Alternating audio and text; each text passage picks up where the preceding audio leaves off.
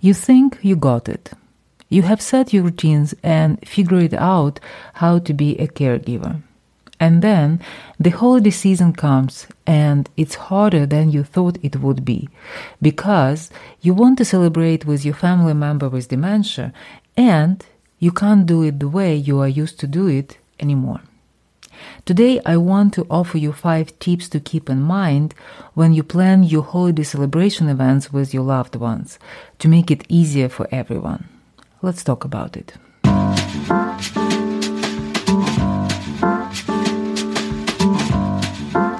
First of all, if you are the primary caregiver, don't hesitate to talk to the rest of the family and friends about the condition of your loved one with dementia.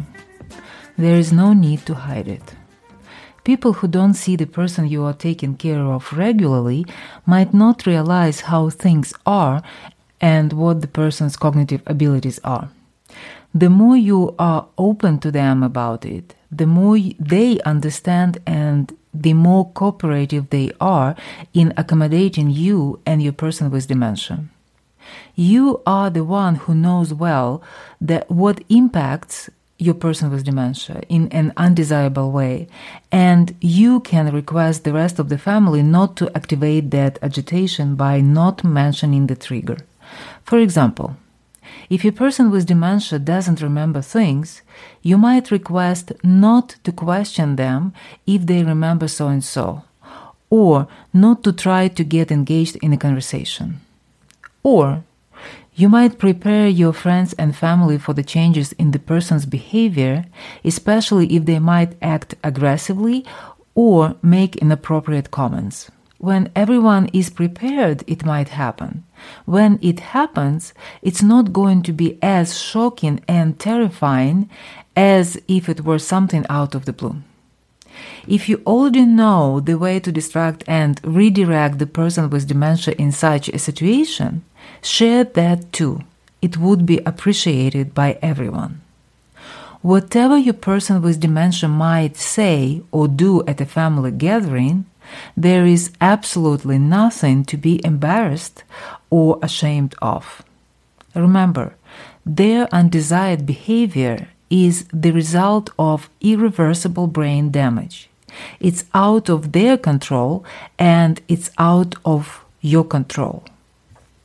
Second, plan your family activities around the time when your loved one is at their best and when you are less stressed and exhausted. For your loved one, the morning or midday might be the times when they are most alert and cooperative. If this is the case, you might want to plan your family activities for the morning or midday and make them shorter than they usually were. If you have to choose between how it was always been done and what works best for you, always choose what works better for you, even if some family members disagree. Maybe it would be early brunch or a coffee break in the morning instead of the traditional dinner. Maybe the family activities that involve the loved one with dementia should not involve food and conclude before their scheduled meal mealtime because when they see the food they lose interest in anything else.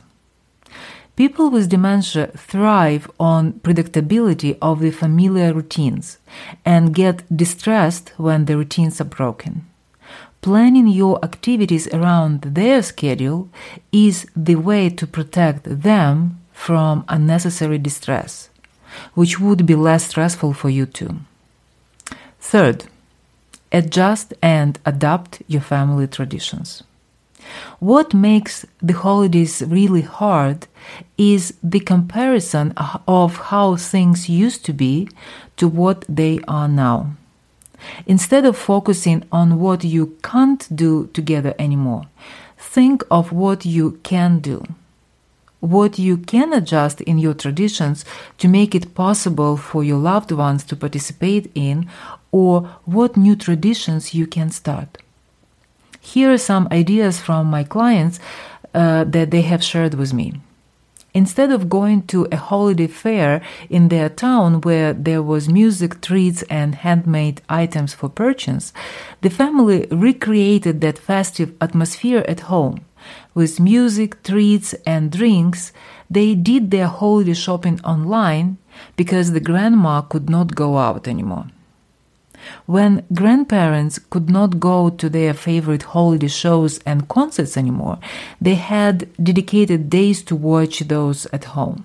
Again, with all the attributes for such special occasions like dressing up and having dinner afterwards, even though the dinner was pretty much the same as what they had every day, and dressing up nicely meant like a fresh change of clothes. Several families I know assign the role of the chief cheerleader to their elderly family members who can't participate in the activities like cookie decorating or games like outdoor games, indoor games. The role of the chief cheerleader was just to be present and enjoy. Yes, in most cases, it looks like a pretend play with the grown ups. But so what? You don't have to do what you have always done or what other families in similar situations do. Find what you and the person you are taking care of can enjoy together and do it. Holidays are pretend play anyway, and you can have your own. Fourth, do less and don't feel guilty about it.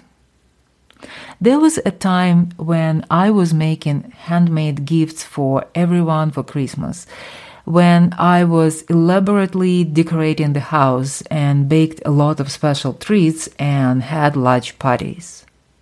Until I couldn't enjoy the holidays because I was so exhausted to the point when nothing brought me joy. Holidays are about the connections, not Martha Stewart style perfection. It is perfectly okay to have smaller scale celebration activities and decorations if the usual way is too exhausting even to think about.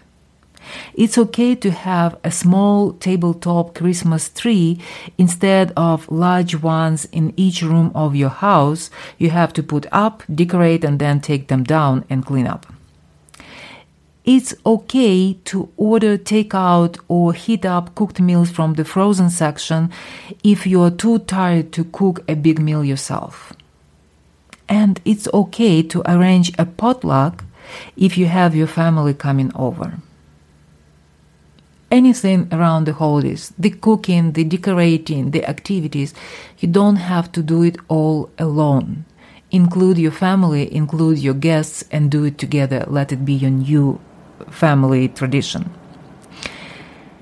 Your holidays might not be perfect, and that's okay too.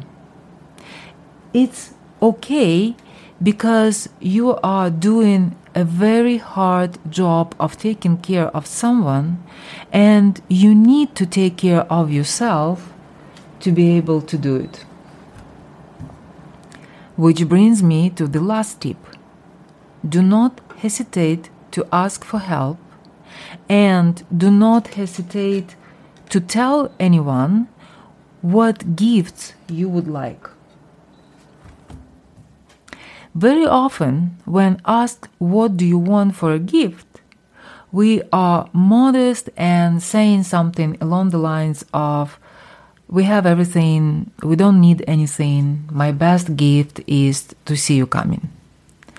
Let's be real even if you have everything, there are things that can make life easier.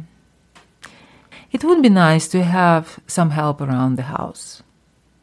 It would be nice to have a day off for yourself. It is nice to have a meal subscription service or gift cards to the local restaurants and shops that deliver food so you won't have to cook as much. Your loved one might need different clothing or footwear items that would be easier to put on and off. Or jigsaw puzzles and fidgeting blankets to keep them occupied. You know what would be good? headphones when they watch TV so you don't have to hear that. And you would not be going bonkers because of how loud it is. You know what would be nice to have that would make it easier for you and for your loved one. Don't hesitate to ask. And remember, there are people who want to help you, but they might not know how. So help them to help you. Deal? I have put together a list of 10 things for caregivers to remember so your life does not get put on hold, whether it's a holiday season or not.